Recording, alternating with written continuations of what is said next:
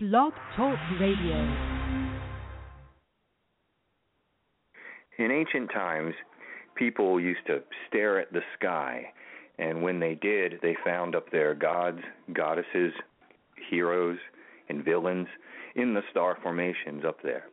In modern times, we have movies, video games, television. So, can we incorporate these modern entities or archetypes into our spiritual practices or magical workings. Tonight, our guest wrote a book. He's actually written about 20 books, and his latest one is called Pop Culture Magic 2.0. It's Taylor Ellwood. Welcome him back to Main Street Universe, and we will be back in just a moment. Forbidden archaeology, forgotten history, divination, magic, cryptozoology, UFOs, nature, science, and spirit. All this and more right here on the Main Street Universe Radio Network.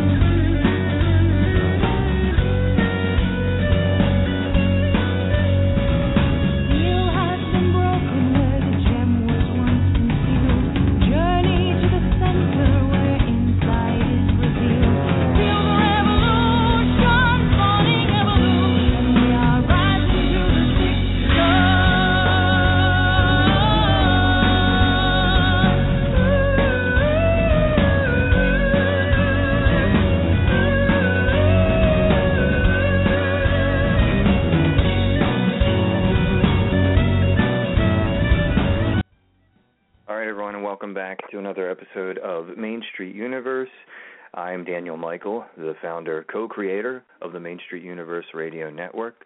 My associate producer, Janice R. White, could not be with us this evening, but she will be returning soon. Uh, there's been a lot of changes in the lineup on Main Street Universe, but some of the things are still consistent. For one, our show, the flagship show, the one that started it all, it kind of it's it's almost always on Wednesday. The though its frequency changes. It's gone to being a once or twice a month show. But if we have an important guest, we'll come back on. And then we're going to have other things fill that gap as well, which we'll get to, including uh, Darren Bouquet, who's been with us now a few years with his show Spiritual Insight. So there'll still be something and Darren will be returning possibly for Wednesdays during the day on the alternative weeks when Main Street Universe isn't there uh, during the night. And we still have on Tuesday evenings at 10 p.m. Eastern Time. And very glad to have had her for a few years on the show now. I've learned so much as we have the master herbal expert, the master herbal medicine practitioner and teacher and author, Miss Susun Weed, with her show Green Magic Green Medicine, which I am very happy to co-host with her because again I get to pick the brain of one of the best herbal medicine folks out there. Susun is on every Tuesday evening at 10 p.m. Eastern Time. And then on Fridays, and sometimes her show fluctuates depending if she's on her little book tour or not. I believe it's 4 p.m. on Fridays. Uh, is Code Connections with Jesse Ann Nichols George. Jesse has been with us now for about four or five years. And she does these amazing new it's it's sort of a numbers based reading system, meaning like divination, divination, that she has created, and it's it's quite impressive and and pretty detailed. She she did one for me, and it was it was it was like reading a little book about yourself almost. um, and she calls it Code Connections. But she brings on guests. She doesn't necessarily do a reading show, but it's it's uh, an interesting new, I guess, divination, uh, as well as she brings on some fascinating guests, including things from the metaphysical to even things like animal charity. She has one of her early episodes. I remember was a great uh, animal charity fund that you know kind of animal rescue stuff. Uh, it's a wide range of guests that she has on her show. So check her out on Fridays. And then we also have some rotating hosts that come around once a month. One of them is Jim and Ashley Cash, good friends of mine from the band Woven Green and they have two bands. Woven Green is the one that does their meditation CDs. They make like really beautiful soundscape meditation CDs, and then they have a rock band called One Leap, who's it's more of a four or five piece, you know, rock band. So they they're, they're in fact Woven Green, One Leap, the same two front people, Jim and Ashley Cass, are a married couple. Uh, were the ones that wrote the song that you just heard, the opening song, Sixth Son, and I've been using it as our opening song for quite a while now. They also appeared on our album. I'm a musician, for those of you that know me out there in internet radio land and elsewhere. Uh, the, my band is called Dragon's Head, and Jim and Ashley Cass do make guest appearances, uh, guitar and vocally, on our album Songs of the New Old Ways, which is the name of our CD we completed a spring tour and and all of that kind of stuff and we're looking forward to going to, to speaking of guests and tours and music uh a little while back we had Tuatha Dea on the show and we'll be seeing them. They've been on the show twice and I guess unless we meet before then maybe the first time we meet in person we'll be at the Caldera Festival next year. About 30 bands at this thing all pagan music based so I look forward to sharing the stage with them and another rotating host coming up will be Mr. Brett Hillman. And Brett is interesting to me. He was once our a co-host of mine on Main Street Universe, and he will bring an interfaith balance depending on where he is now. I'm just kidding. But as he is someone who is studying to be a Christian minister. So uh, the mostly New Age or pagan Main Street Universe network that historically has been having a once a month Christian show is I, I actually think is a really good idea, and I like the interfaith uh, balance. There are other multiple hosts that are coming to fill up some of these days. We lost a few hosts. I mean, they're okay, but we just lost them as hosts. and there's a few more on the way and I'm talking to them and working out their days, including the return of Kevin Baird, the co-founder of the network, is going to be doing a once a month, as well as possibly Mary Phelan, who was with us before. So what we might bring on is a whole bunch of once a month hosts, as well as a couple of our steady once a week hosts that are here every week. So, our guest this evening, as I mentioned before, is the author of a, I think about 20 or so books and I had at one time I had just picked up in a little new age shop his his one of his money manifestation magic books, and his newest effort is called Pop Culture Magic 2.0. His name is Taylor Ellwood. He's involved in all kinds of things. Um, I think the Magica School and his website, which is linked here, by the way, folks. I added the link I think I forgot it at first, but I, I corrected it now that we're on the air. And he, his website t- uh, discusses magical experiments, and that's the way he views magic. I believe, and instead of me talking about it, well, gosh, why don't I turn on his microphone and let him talk about it? Anyway, welcome Taylor to Main Street Universe once again. Hey, thank you. Happy to be here and uh, happy to be on the show once again. I think we were you interviewed me a while back actually about one of my books, uh, other books. So thank you again for uh, having me here. Absolutely. And yeah, I think it has been a, a pretty good while, right? Well, maybe a year or more. You know how time flies. I, I forget. yeah, it was a while ago, but yeah, it's, it's always nice to to uh, come back and uh, be in a familiar space again. So very happy to be here. Thank you. Yeah, and things had progressed. We we had become a larger network. At one time, we had like I think ten shows going and some rotating shows.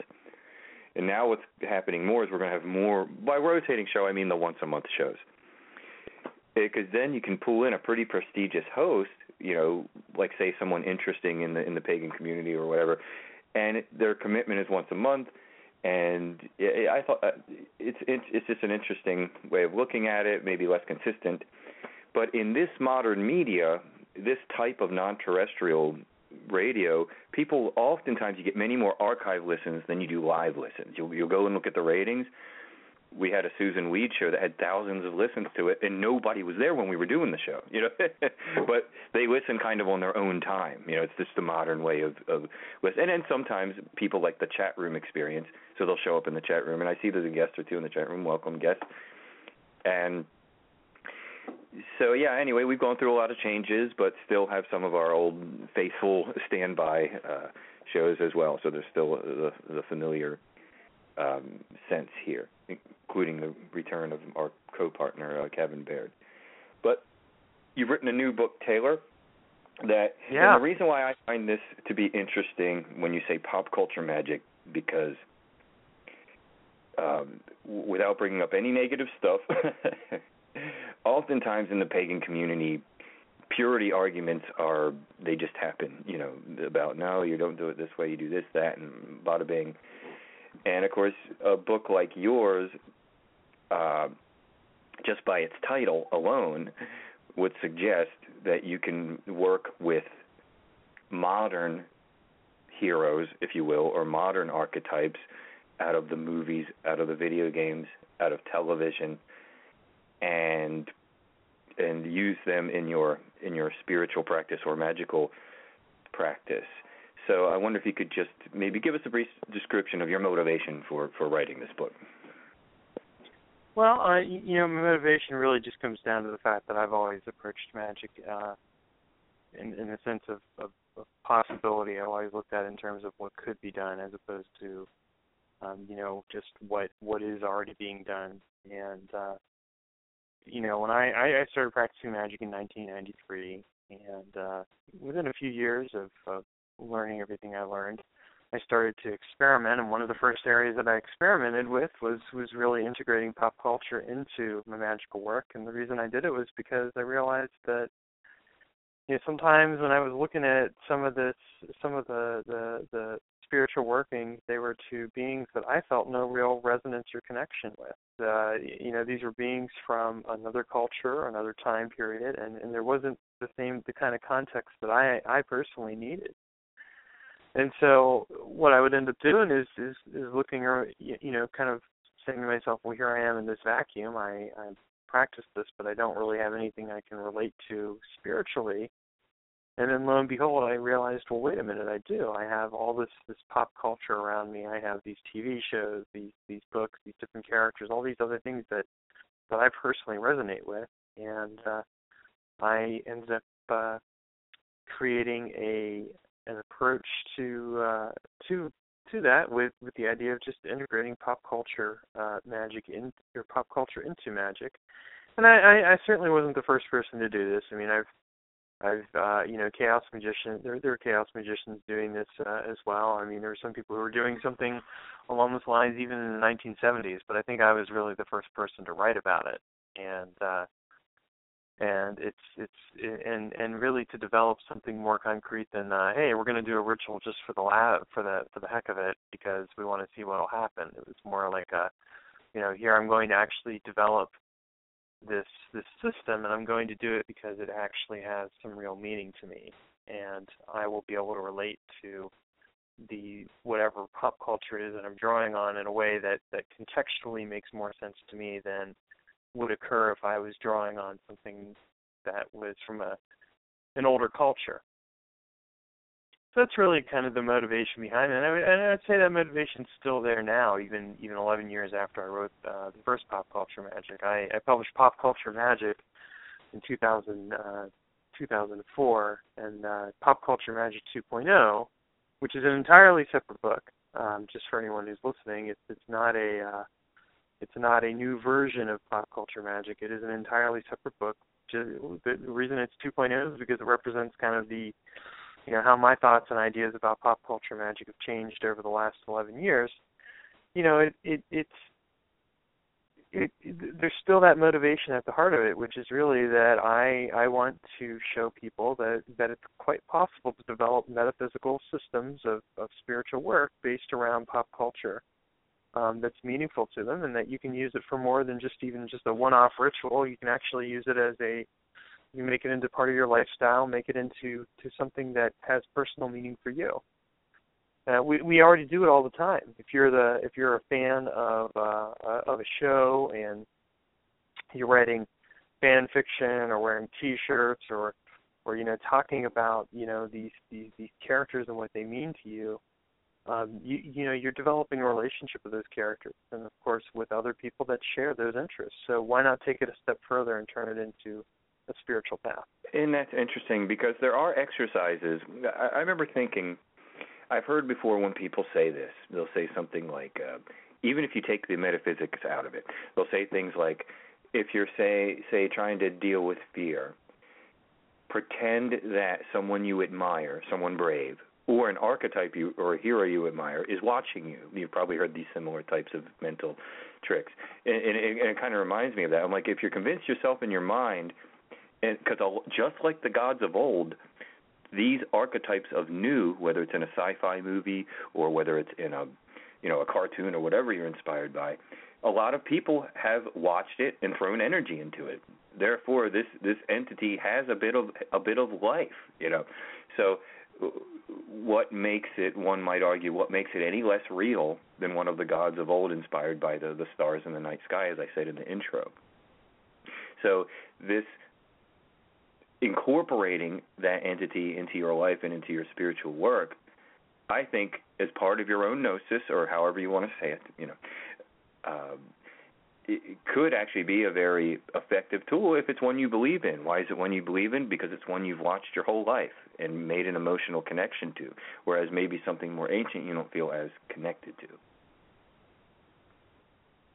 Well, that's and that's just it, you know. And, and don't get me wrong, there are some people who who fully do identify with and find value with with you know more ancient with ancient cultures and, and practices and beliefs. Um, and you know it's great that it works for them. But we shouldn't make the assumption that it's going to work for everyone. And I, I, I think the one thing that, that, that really would be a, a real service to all of us is that is that you know for people who find the idea of pop culture magic to be kind of ridiculous or, or strange or, or, or whatever, it's just to just remember that in general paganism is treated that way by by people who aren't pagan. You know, they they look at all of us and think, well, we're pretty strange for believing in magic and and all this stuff. Um, doesn't change the fact that that we that we do believe in magic and that for us it has a a significant presence in our lives, or or that we do believe in uh, you know whatever else it is that we believe in and that it has a significant presence. So there's there's no reason that really uh, that that anyone should treat someone else who's you know a fellow pagan or, or whatnot should should treat a a uh, pop culture practitioner as as any stranger than anything else. Right? You know, you don't have to you don't have to agree with it or like it, but there's no need to. uh There's really no need to go and castigate it either. Uh, you know, just accept that it's not your cup of tea, and that's that's okay. And for the people who where uh, you know it is something that really works for them, well, I think you know there's there's a lot of room for exploration and um, and uh, a lot more that can be done with it. I mean, even I mean, I feel like even with the two books that I've written, I've really only scratched the surface. And, in fact, I'm actually already working on a a, a third pop culture uh, magic book, which is actually going to be uh, about how to create and develop uh, a pop, you know, how to create and develop your own pop culture magic system uh, you know, a system that's specifically focused around a specific type of pop culture, and it's something that you've integrated into your life in a very uh, personal and meaningful way. Uh, because because there's a lot more to explore there. I, I wrote a chapter about it in a new book, um, but it's not. It, you know that that again kind of only only touched the surface. So I think there's more to explore. And one question I think some people might have, and I'm just speaking from things in conversations that I've had before, people might say, so let's just say, for example, you, decide you want a ritual and it's something about strength. So are you saying that in this because somebody asked me this. In this ritual, are you then saying I'm I'm going to use He-Man as an example? Okay, a pop culture cartoon, somebody strong, right? So, are you then in fact praying to this pop culture thing? Do you think it's or or or, is, or are you seeing it more as you're working with that energy because it's one you've connected with as a child?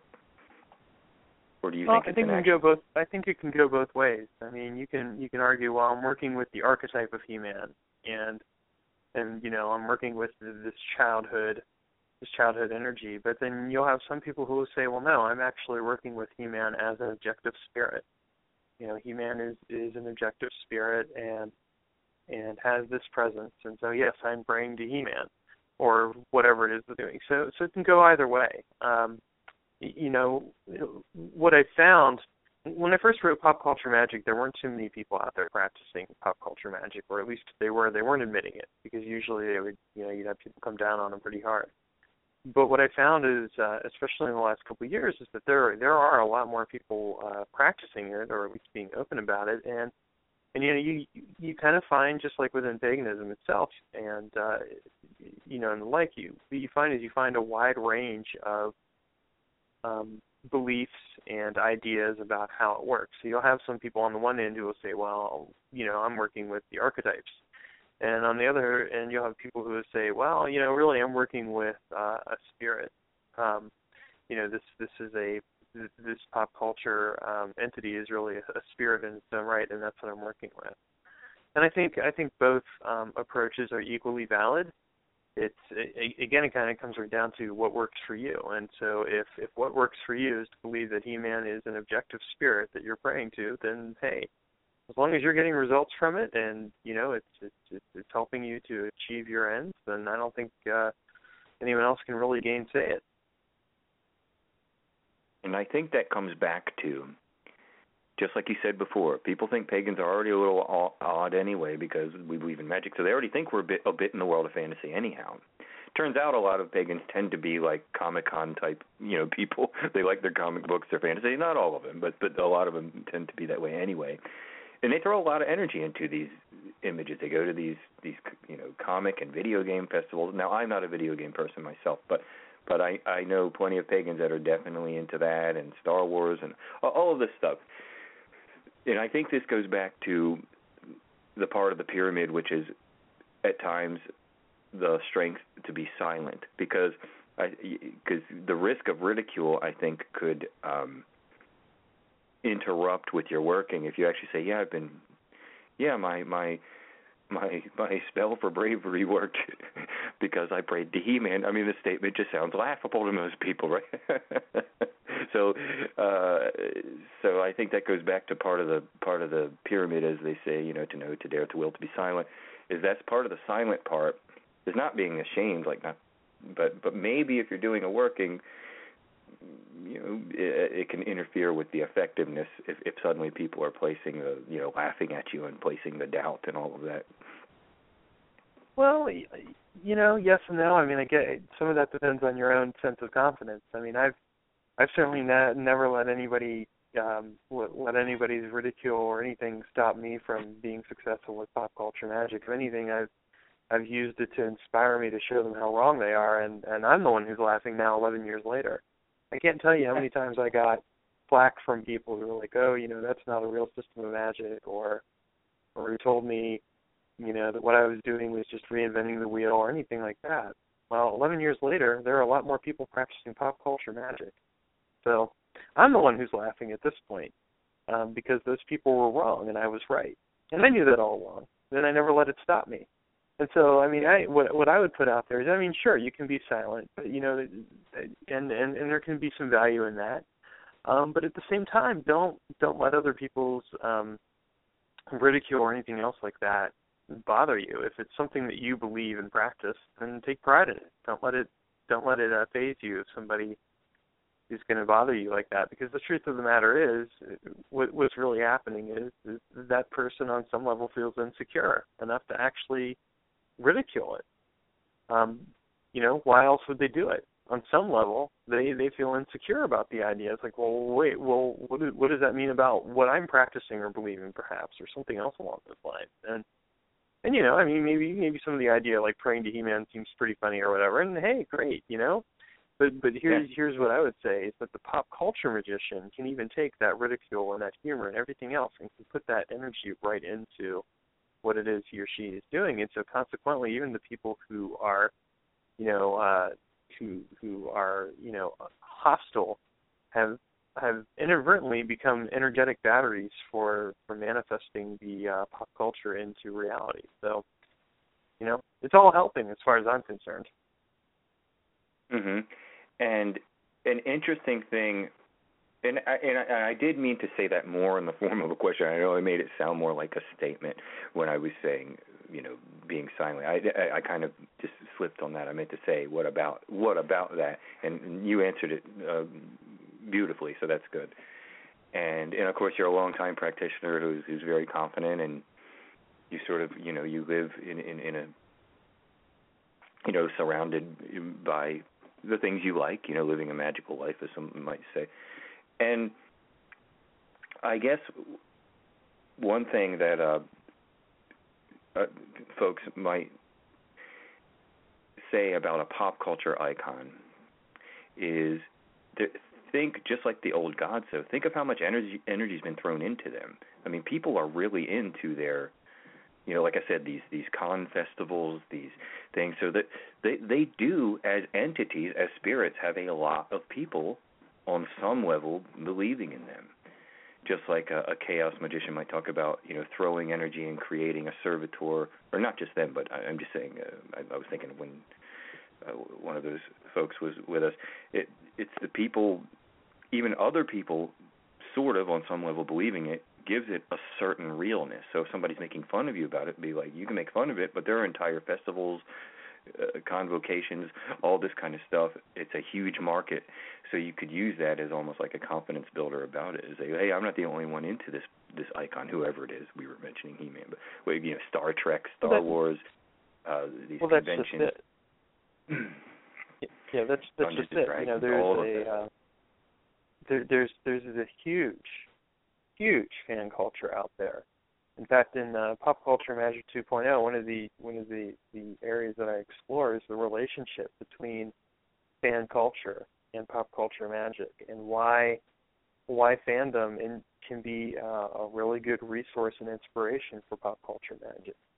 Um, you, you know, you, certainly the conventions, but also the online communities and all that. I mean, you you see people who are very dedicated to to certain characters. They'll cosplay as those characters. They'll they'll do they'll you know they'll they'll create songs about those characters or stories or, or other things. They'll spend money on collectibles. I mean, I don't I don't know how else you could characterize that as not being a, a spiritual thing connection right there because I think they're you know they're certainly putting their energy and attention toward it in a way that's that's devotional and um it just demonstrates to me that there's that again there's like there, there there's so much more to this and that, that yes there are people that are interested. And in fact you could probably even in certain contexts um introduce uh some of those fans to magical practice and work by framing it in the context of of pop culture. They might say oh wow you know you mean to tell me that I can work with character X from this in this way? I didn't know I could do that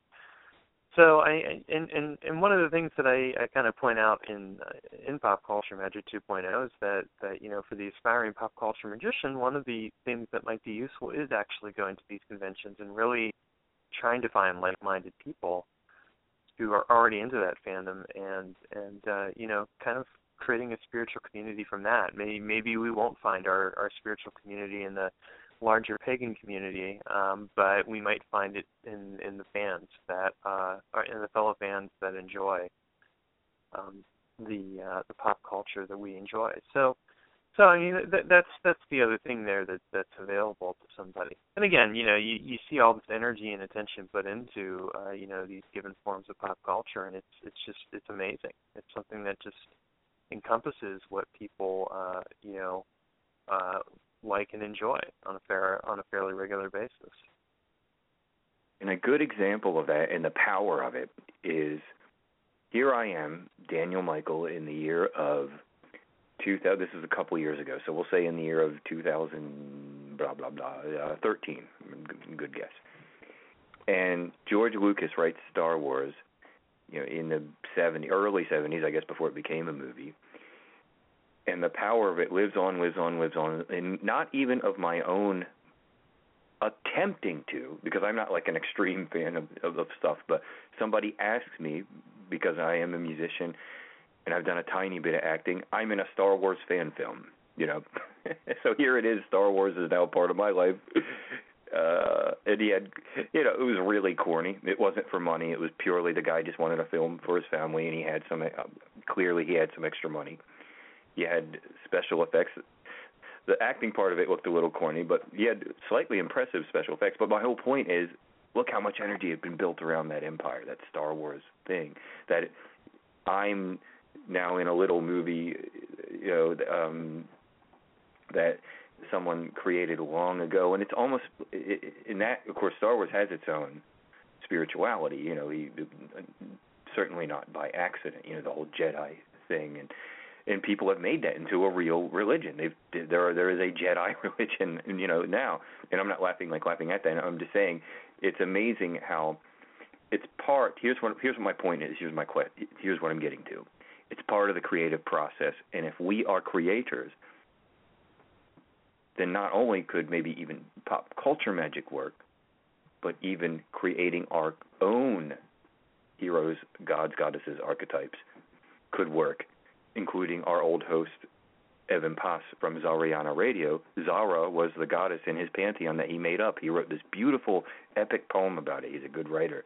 And he goes, No, this is my path, the path of Zara. Zara and the clay pots. Hello, Evan, if you're out there listening.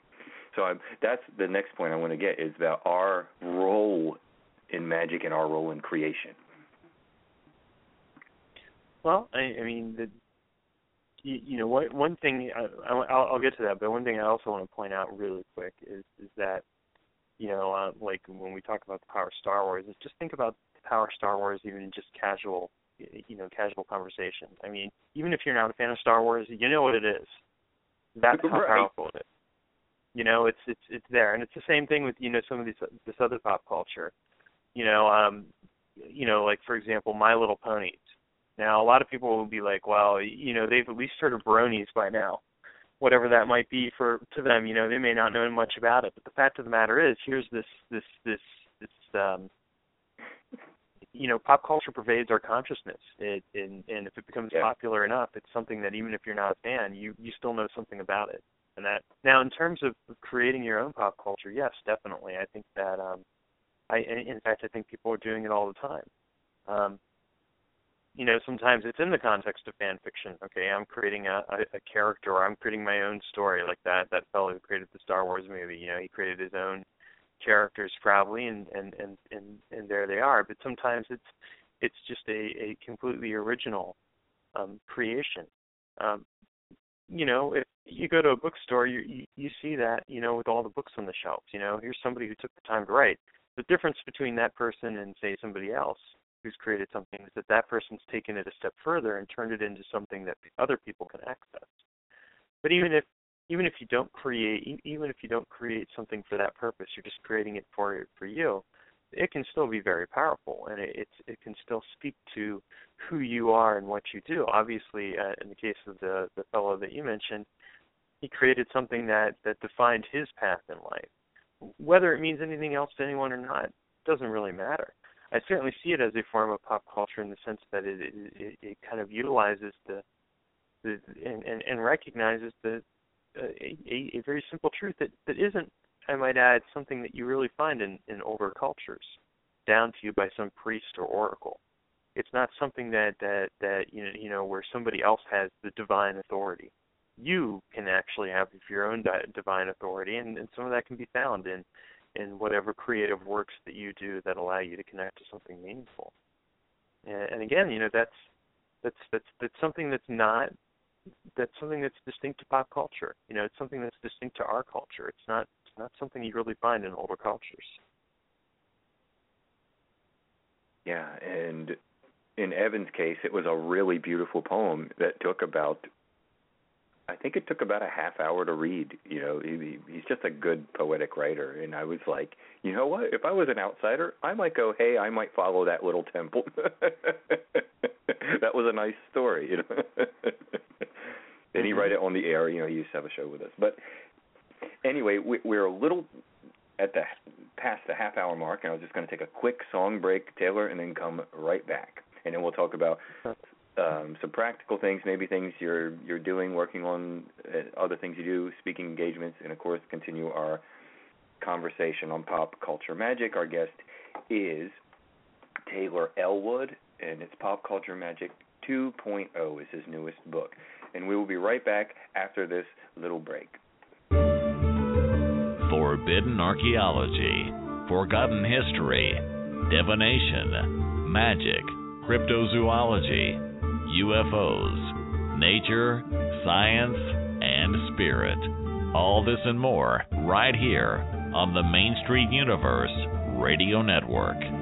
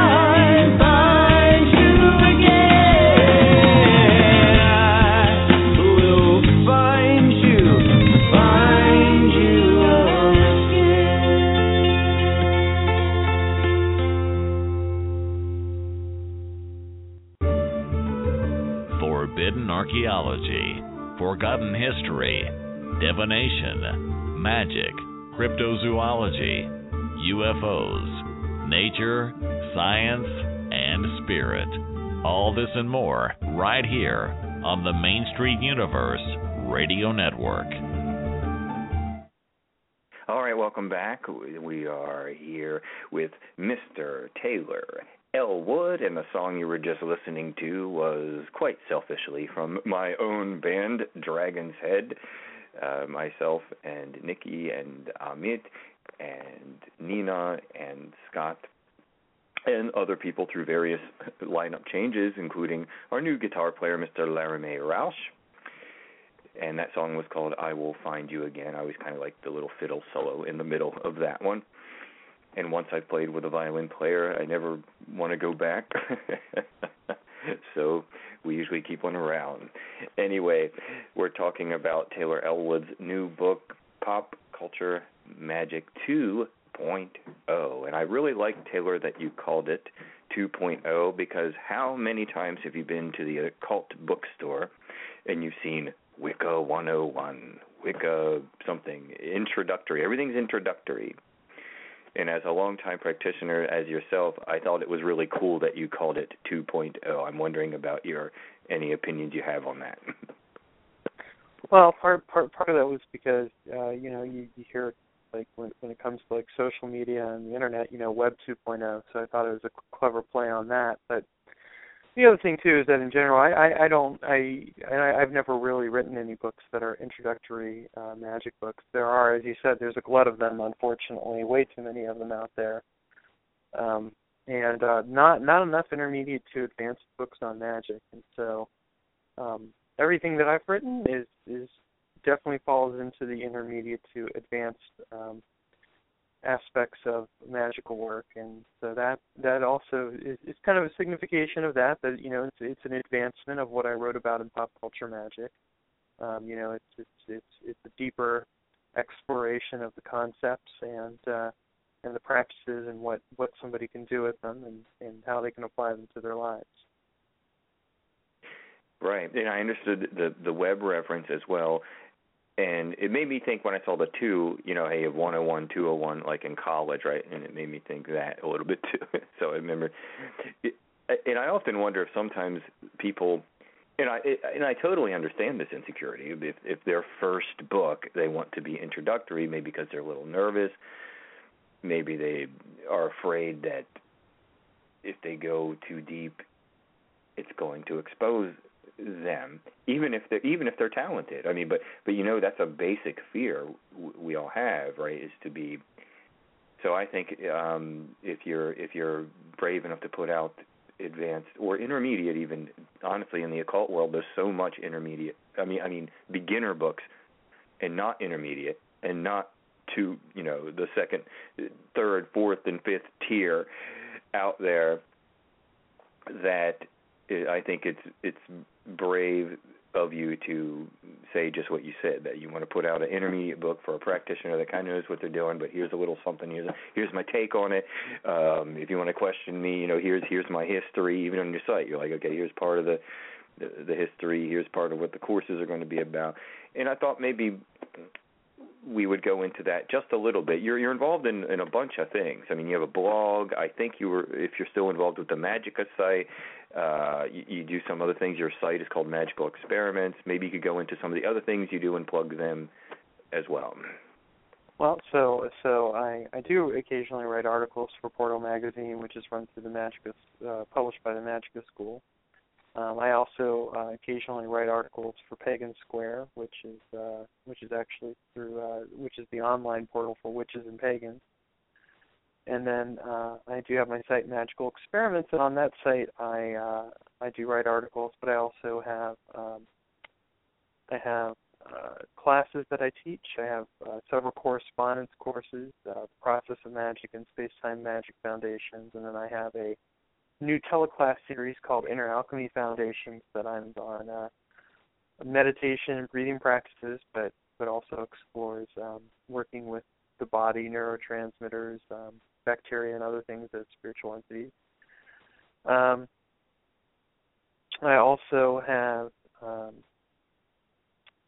uh, let's see what else I'm there. I also have uh, I also offer tarot readings, and I do a I have a magical apprentice program for anyone who wants to work with me one on one, and uh, you, you know work work with me directly uh, in, in the in capacity of working magic. I'm also the uh, not managing nonfiction editor for Immanion Press, and we publish um, cutting edge, intermediate to advanced books on magic. Uh, we also publish some fiction, but I don't really handle that side of things. And then uh, I also am a business coach at ImagineYourReality.com, where I coach, or what, where really what I do is I teach business owners how to plan their business by design instead of run it by reaction.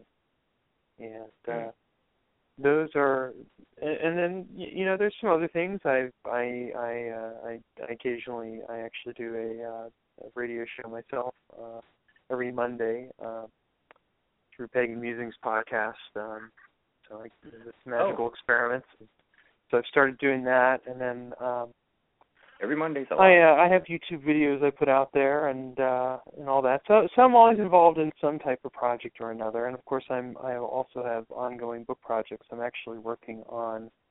Uh, well, well, I've got a few different books I'm working on now, but right now the the one that has the main focus is a book that's going to be titled uh, "Your Book Won't Sell Itself: How to Become a Successful Author." And uh, what that book really explores, excuse me, the alarm is going off in the background here. Um, okay. What that book really ex- explores is, um, you know, how to how to go about becoming a successful author. Uh, a lot of people think, okay, I've written a book, and the book is, and, and now it's going to just sell itself. It's going to miraculously fly off the shelf, and that's not true books don't just sell themselves. The the person who becomes an author has to be prepared to do a lot of work for it. And uh, really, the purpose of that book is to teach somebody who's an aspiring uh, author how to how to how to how to cut some corners, how to how to how to make that journey a lot less harder for them than it was for me or some other people who've been writing for a while and had to figure some of this stuff out the hard way. I really then, like uh, that. And honestly, I would buy that book. But, uh, and I'm not oh. just saying that because I am someone who has never written a book. I've started a few, but I, I thought of writing a book um just briefly. I, I know we're here to talk about you and not me, but no, I would definitely buy that because I think that just like in, in all these industries that are artistic, music, art of any kind, if you can get something that can help cut through the the muck a little bit, it's it's it's a great help. Uh, definitely, and then uh, and then I'm also working on my next uh, magical book, which is going to be um, pop culture magic systems, how to create and develop them, and then uh, I've got a few other projects that I'll be putting out there eventually as well. So I mean, I'm al- I'm always working on something, and uh, it's it's a lot of fun, and and just makes my life much happier to be doing something creative. Oh yeah. And I want to remind everyone that Taylor's website is attached to this show page. So for the archive listens, and again in this media, we get a lot more archive listens than we do uh, live listens. That's true of all the shows, even if some of the shows get like swamped with live listens, which we have before. Um, and and it's the modern media where people kind of listen on their own time, and I want everybody to check out Taylor's website. It's attached to the show page. Now I did make that correction. Forgive me, but uh, uh, and I've talked to Taylor personally, and I went. If you remember, I did like the entry level of your business help thing, and I thought it was a lot of good questions. I thought it was interesting. So I think Taylor is someone that really has his mind uh, focused and in the right place and trying to help people. So I definitely would check out his website if I were you. And I really like the idea that you're writing a book about how to get a book going and how to get it uh, possibly making money for you and all, all those sorts of things. Because it's better if we can live creative lives. I agree. I I think it's it's much more fulfilling when you're able to live a creative life. Now, Taylor, now I'm going to drift a little bit away. I hope you're not offended okay. by the question. I hope not. and So, would you consider yourself then, going back to the magic and the and the, and the type of magic you practice and the things that you do, and including the pop culture stuff or, or whatever it is, do you consider yourself to be a chaos magician or some other sort of category? Uh, I don't consider myself to be a chaos magician. I, I have, um, I, I certainly draw upon it as a paradigm. Uh, I have other other systems of magic that I also draw on. Really, I consider myself to be a magical. And really, what that what that means, you know, how how that might how how you might wonder is that different from chaos magic? Well, uh, I'll be honest with you. Over the years, I've met a lot of dogmatic uh, chaos magicians. In fact, the the place where I've gotten the most resistance and flack from uh, in regards to pop culture magic has usually been chaos magicians, which might seem odd, but there you go. That is um, that is surprising. Which, which isn't which isn't to say that I haven't heard you know some criticisms uh, from polytheists and and and uh, uh, other folks. You know, I certainly have. But most of the time, the majority of the time, like eight times out of ten, it's usually a chaos magician that's that's saying, well, you know, I, I had someone who said recently, I posted an article about uh, systemized developing around Batman. He said it, it made him embarrassed to be called a, a chaos magician, and I, I basically just said, you know, it makes me embarrassed uh, that that you know, chaos magicians have become so dogmatic, and and so you know, and, and so so I don't really consider myself a chaos magician. I, I consider myself an experimenter because I am always exploring new ideas and approaches to magic. And I'm always looking at how how I can integrate different disciplines outside of, of magic into um, magical work. So, you know, for example, um, culture study and literacy practices in, in the case of pop culture magic, and in the case of um, some of the work I do, like around neurotransmitters and, and things along those lines, you know, neuroscience and uh, you know body health and things like that you know, there's a, lot of people would say, well, why would you want to do that? And the answer to that is, is why not? I mean, we have all this knowledge available to us. Why why shouldn't we look and explore what spiritual dimensions of that could be, or or how we could take it and apply it? So I'm always experimenting, and and so I consider myself a magical experimenter. Okay, and I think that's that, that that's a good answer. And a lot of times, when people come up with the labels, some people start to defend the labels. It's the it's the danger of isms, I call it. Like if republicanism, democratism, socialism, capitalism, whatever the case is, people stop experimenting and they start defending the ism. and in this case, or any label, in those cases they were ism labels, but yeah, people do start to defend the label, forgetting that it was meant for exploration in the first place. And I guess my next right. question is, as we're as we're running a little bit out of time, I decided to make this sort of a retro question, and just saying, what was your first introduction seriously into magic? Meaning, I know we've all had introductions, but what was your first? What, were you in a coven? Did you come through Wicca, a Druid, or what, what was your first? What did you see as your first like introduction to official, I guess, paganism and or magic because I know for some it's not religious, it's just a practice, and so I want to make sure I get that out there. But I'm curious what your beginnings were into the into the magical world. Well, uh, I, as I said earlier, I started practicing when I was uh, 16 years old in 1993, and uh, at the time I was reading lots of fantasy books, and uh, a, a an acquaintance of mine sat me down one day in the library and told me how he had astral projected and encountered demons and all this other stuff and and how he practiced magic and I said to him I I, I just calmly said to him I want to learn more. Bring some books in. I want to read. Which really surprised him. I think he was hoping to kind of freak me out at the time because you know he saw I read fantasy books.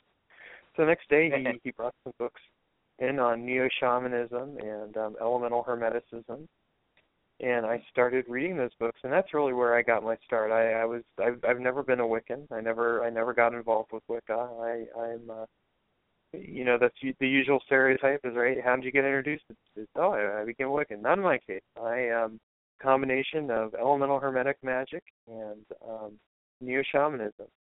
And I, I, I suppose that that right there in and of itself kind of started me on my path of experimentation because I'd read these books on on on you know these two subjects that were you know simultaneously somewhat similar and simultaneously somewhat different. And I would ask myself, how can I combine this and turn this into something that you know I can really work with? And I'd start synthesizing techniques and practices, and then I'd start you know developing my own ideas as to what I could do. And so that's that's pretty much uh, always that's that's pretty much the foundation of, of of my work. And then to this day, I still integrate some neo shamanic and uh, elemental hermetic work, although I've, I've since been greatly expanded into a number of other areas and practices. So, so that's my origin story. Okay, and yeah, it's interesting the hermetic thing, the seven principles, the Kybalion, all of that, you know, and how much it's had an influence on on the modern occult world, including a lot of the new age speakers you'll see, like some of these motivational speakers in like the 80s and you know even into the 90s and beyond. And they're basically talking about the hermetic principles but they're just not calling it that. I don't know if you see you know some of these like bob proctor or whatever you know all these guys uh, uh that made a ton of money uh and but they weren't going to call it magic or the occult or something like that but they would say oh but it's a power within us and i've always been fascinated by that and by the sort of the modern mystics. But we're coming down to about four minutes left, so I want to give you opportunity again. It's linked here, but for people that don't know, um, to, to plug everything right now, including your website or any speaking engagements or anything else you might be doing recently. I know you do tarot readings and everything else, so I figure I'd give you that opportunity right now. His book is Pop Culture Magic 2.0. I'm talking to Taylor Ellwood for those that are listening and that will listen in the future, in the magical time machine, as I say, that is the archive listen. So Taylor, uh, feel free to plug anything you're doing else and working on in the near future. Sure. Well, as I said, I'm I'm working on the uh, the book, uh, my next book, Your Book Won't Sell Itself, as well as uh, the pop pop culture magic systems and um, I'm actually developing a new correspondence course, which is going to be called Pop Culture Magic Foundation. It kind of walks people through, um, uh, you know, 24 lessons of, of how to, uh, you know, pop culture uh, into your magical life.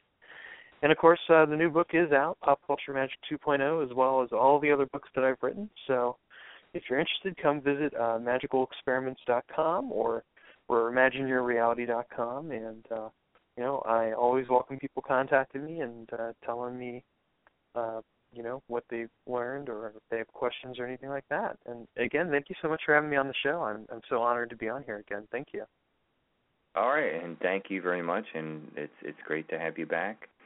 Uh, Taylor Ellwood, folks. Check it out. Go to his website, Magical Experiments. Uh, buy his book, Pop Culture 2.0. And right now, we're going to end the show with some friends of ours who've been on the show before, actually twice, just like Taylor. Uh, this is Tuatha Dea in their song here. I love the song. It's my favorite song of theirs. I replay it. It's called Hum and a Shiver, and they got a really nice music video of it as well. Thank you again, Taylor. Thank you. And everyone, have a good evening.